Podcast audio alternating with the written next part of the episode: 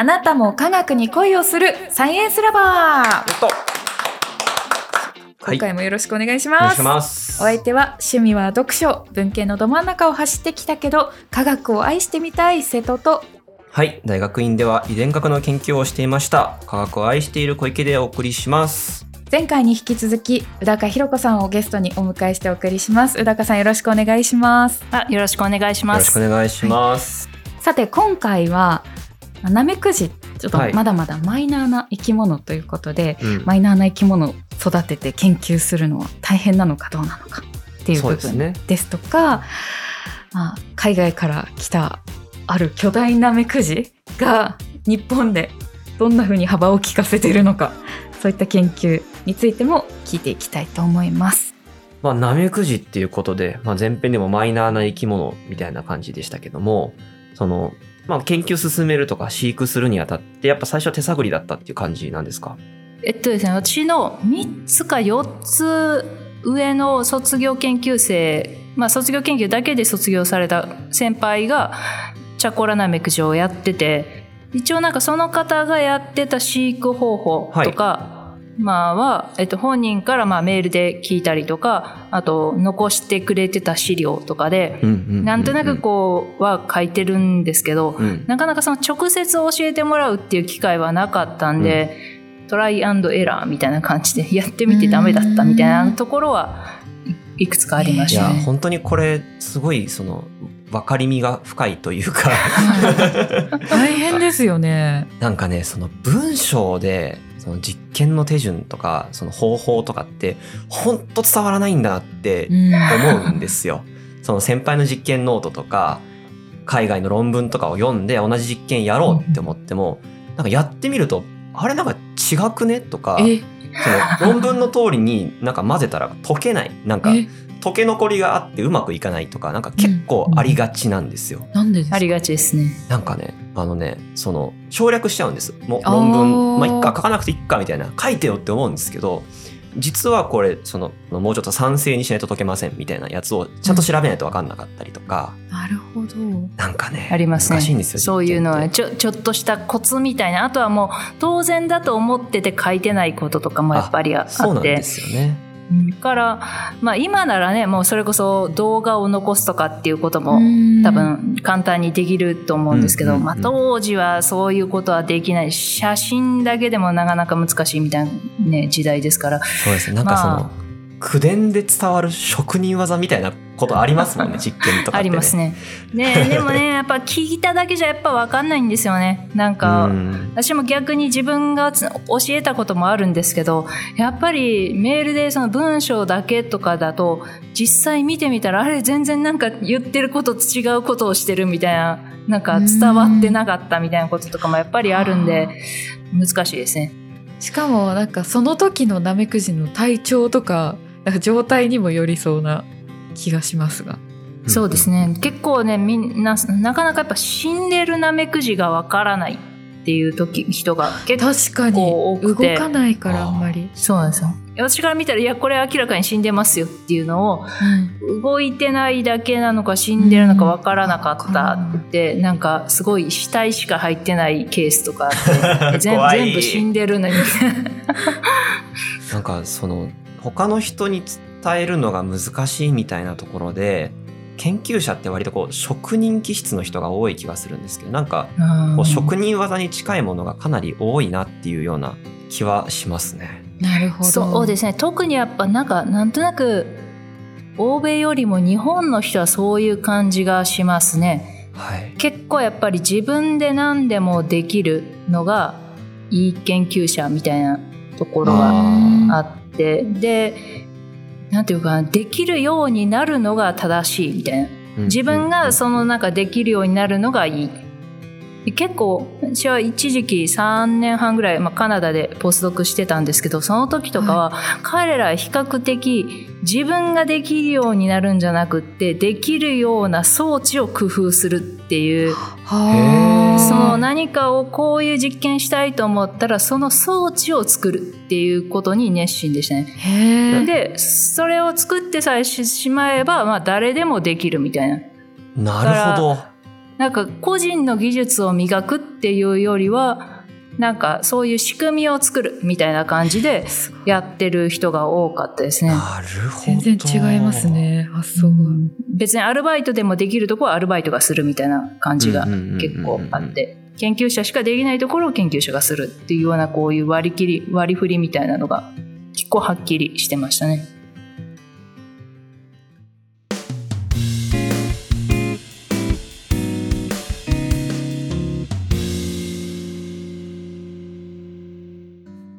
さて続いてなんですが、あの、なんと外来の巨大なナメクジがはいだんだん幅を利かせているという話を 実はお聞きしてまして。襲来してるんですね、はい。まあ、マダラコーラナメクジというらしいんですが、強そう 強そうですね。このナメクジは一体どういうナメクジなんですか？えっとね、マダラコーラナメクジは、もともとヨーロッパ原産の外来種、まあ日本では外来種のナメクジです。マダラコーラナメクジ結構大きくなるタイプの結構写。真がショッキングでしたね。で まあ、に15センチぐらいになるかな。海外だとね、20センチぐらいになるって言われるんですけど、日本のはね、ちょっとちっちゃいかな。まあ、15センチぐらいが最大でも多いかなっていうぐらいです。最初に見つかったのが2000年の初めぐらいなんで、まあそれは見つかったのが最初だであって、最初の1匹では多分もうないんだと思うんですけど、多分それよりも前、人目についたのが初めて。っていうだけで、多分ねああんまり気づかずにみんな見てたかなと思う。多分そりと。2000年に入った頃には多分日本にはいたんじゃないかと思うんですけど。はい。どこで見つかったんですか？最初はですね茨城県ですねへえ畑とかです。えっとね最初はおなんか個人のお家の庭の壁だったっていうふうにへえじゃあもうそれ多分100匹ねもう、目ぐらいなもう、じゃあ、いるよ。いるよ、そりゃ、たくさん。でそれでこうそのナメクジ新しい外来種のこのナメクジがいるっていうので、まあ、他のとこでも探したら、まあ、北海道とか長野福井とか、まあ、いくつかの、ひまあ、基本的には東日本ですね東日本のいくつかの県では見つかったっていうのが、まあ、この10年ぐらいの話ですかね。うんうんううんん。そのマダラコーラナメクジ自体は、その日本の生態系に悪影響がみたいな話は確認されてるんですかね。うーんまだそこまでは、ね、調査できてなくってですね基本的には、まあ、なマダラコラナメクチ多分人間のこう活動誰かがなんか物を動かしてその物と一緒にくっついてくるとかって感じで移動してるんじゃないかと思ってるのでそうするとうんうんうん基本的には人間がいるところの例えば、まあ、家の周りとか畑とかそういうところにまず入ってくると思うんですね。で、入ってきて、一番最初に出会うのは多分チャコーラナメクジなので、ああ、なるほど。で、どでも、チャコーラナメクジも外来種なんで、なんかそうですよね外外来種同同士みたいな感じでね、どうどうなるのやらみたいな。ああ。じゃあなんか、ナメクジの勢力図が変わるかもしれないみたいな。そうですね。話ですかねチャコーラナメクジは基本的になんかあんまりややぼんやりしたぼんやり。種類ももやりしてるそうですねあのじっとしてる感じなんですけどマダラコアラナミクジはちょっと時期によっては結構こう攻撃的になるって言われてて、えままあ、海外での研究ですけど海外での研究だと、まあ、30年ぐらい前の研究ですけどマダラコアラナミクジと一緒にいるとその一緒にさせられたナメクジが死にやすかったりするとかって言われてて。えー、いじめてるんですかね。めてるのかもしれないです。いじめてるのか餌を取ってるのかはわかんないんですけど、なるほどなんかなんか悪影響が。まあまあ、それはでもこう、ある程度閉鎖空間なんで、実際の野外だったらね、まあ別のとこ行けたりとかするんで、同じようになるかどうかはわかんないんですけど、まあ、一番最初に影響を受けるならチャコーラナメクジ。うーん。あそうなんだなんか擬人化でストーリー書けそうですけどね。本当ですね ナメクジの擬人化、需要ありますかね？こうに、まあ、ないと思うんですけどないですよね はいあないって言っちゃってごめんなさい シーフ同体なんでどうやって書くかがまた難しいですね。難しい。でもね、やりがいがありそう。あ、やりがい余談でした。すいません。今マダラコーラナメクジは東日本中心にあの分布してるっておっしゃってましたけど、クラウドファンディングとかホームページを使って一般の人からも宇高さん情報を集めてるそうですね。ああそうです。集めてます。えそれはどういうまあ意図というかやっぱり自分で調べるのには限界があるっていうところね、そうですね。やっぱり大きくて泣いたりとか飛んだりとか してくれたら想像しちゃった。まあ、セミとかみたいにねなんかあのこのねあの生き物の声を聞いたとか見たとかっていうのだと比較的調査もしやすかったりするんですけど、まあ、ナメクジの場合は、そのまず多分入るのが人の家みたいな人人のプライベート空間に入るのでなかなか調査しにくいんですよね。確かに。でやっぱりね野山とかならまあまあまだしもっぱりお家の庭をフィールドにはなかなかしにくいんでそういうのと、まあその私が見た瞬間にはいなくてもまあまあ次の日に入ってくるかもしれないわけですね。そう思ったらなかなかこう一人である一瞬だけ見ても分布ってやっぱりわからないのと、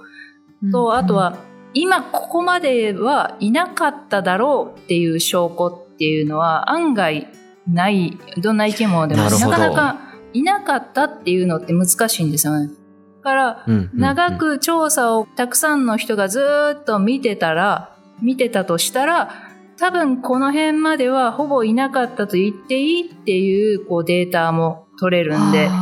そういう意味でいろんな人が、えっと、ナメクジを見続けるっていうのは自分が一人で行っているかいないか見るよりもあの長く広くできて良いという。という点でこのこういう感じのナメクジがいたら写メください的なやっています。え結構じゃあ情報は集まったんですかね？そうですね。大体今までで500件ぐらいすごいですが、その大部分はマダラコーラナメクジじゃなくて、あの山ナメクジっていう在来種のそうなんです。はいはいはいで在来種のやつもその山ナメクジもでかいんですよね。で、あんまり山ナメクジ自体もそんなたくさんいるわけじゃないんで、やっぱり見たことがないっていう人の方が多いから、こうキャンプとか行って初めて見たみたいな。うん。で、なんかでかいみたいな。で、でかいと思うでかいナメクジ。って言ったら大体検索するとマダラコーラナメクジが出てきちゃうんで。あでなるほど。これはみたいな。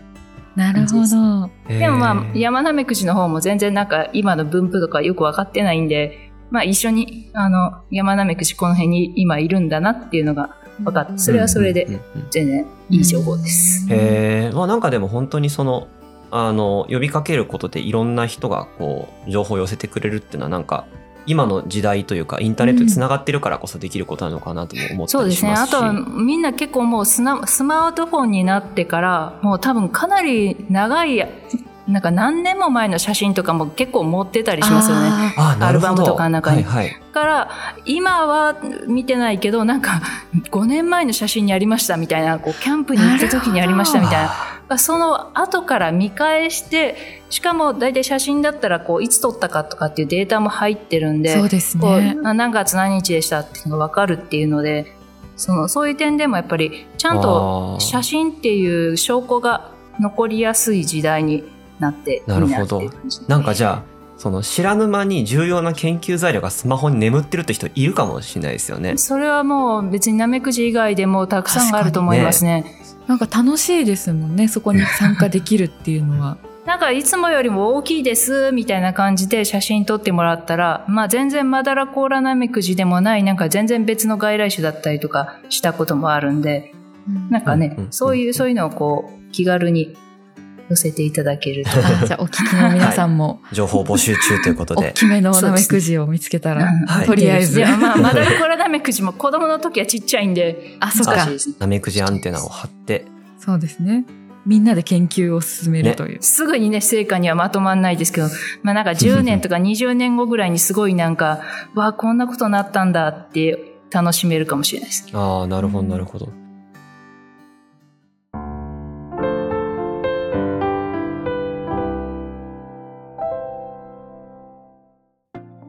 マダラコーラナメクジ自体、まだ日本に入ってきてる段階だと思うんですが、なんかこの段階でその分布とかを研究しておくっていうことの意義みたいなものってどこにあるんでしょうか？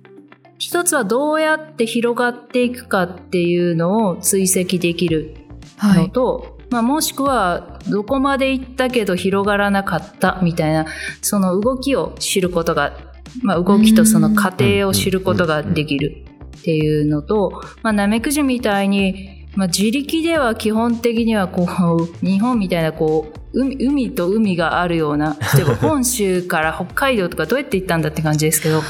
まあ、まあ、青函トンネル通ったんかなみたいな感じもしもうそれはだいぶドラマですけどね。本当にしなくはないですけど、まあなんか基本的には自分での自力の移動がそんな長距離できないのに、まあどんどんボンボン移動する。で、まあその移動っていうのがどう人間のね活動と関係してるかとかまであ分かればもっと面白いかな。移動手段は何なのかみたいなことが分からない状態でその情報を集めておくっていうのがなんかその未来からその今を振り返った時にあすごいいいデータあるじゃんみたいなことになってるような気がしますね。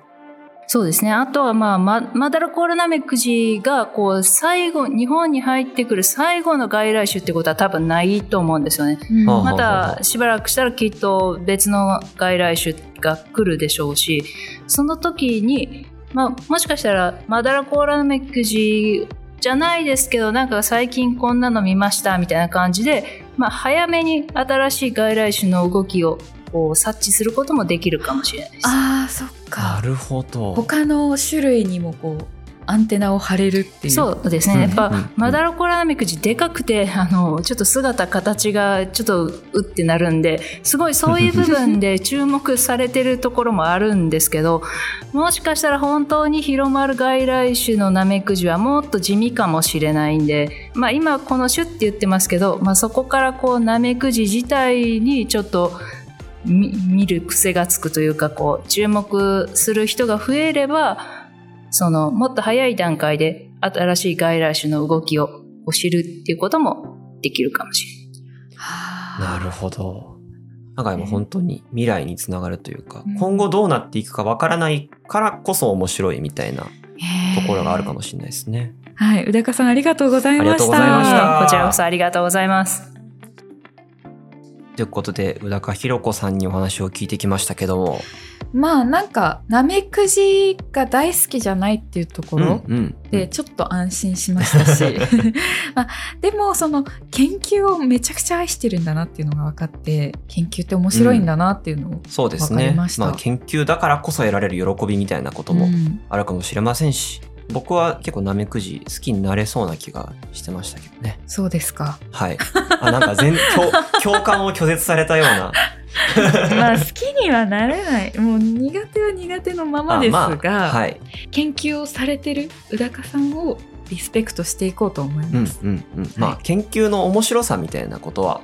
伝えられたんじゃないかなとは思います。皆さんもついてこられましたかね ちょっと苦手な方にはあれだったかもしれませんが、はい、こんな分野もあるんだなってことですね。そうですね。うんなんか気になった方はそれこそそのなんか写真を撮って送ってみたりとか、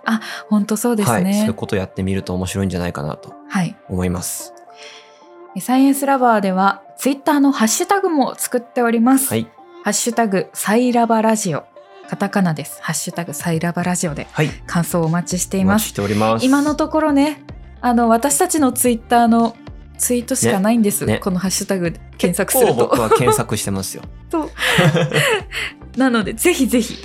ですね。お待ちしてます。お待ちしてます。次回もぜひ楽しみに引き続き聞いてください。よろしくお願いします。よろしくお願いします。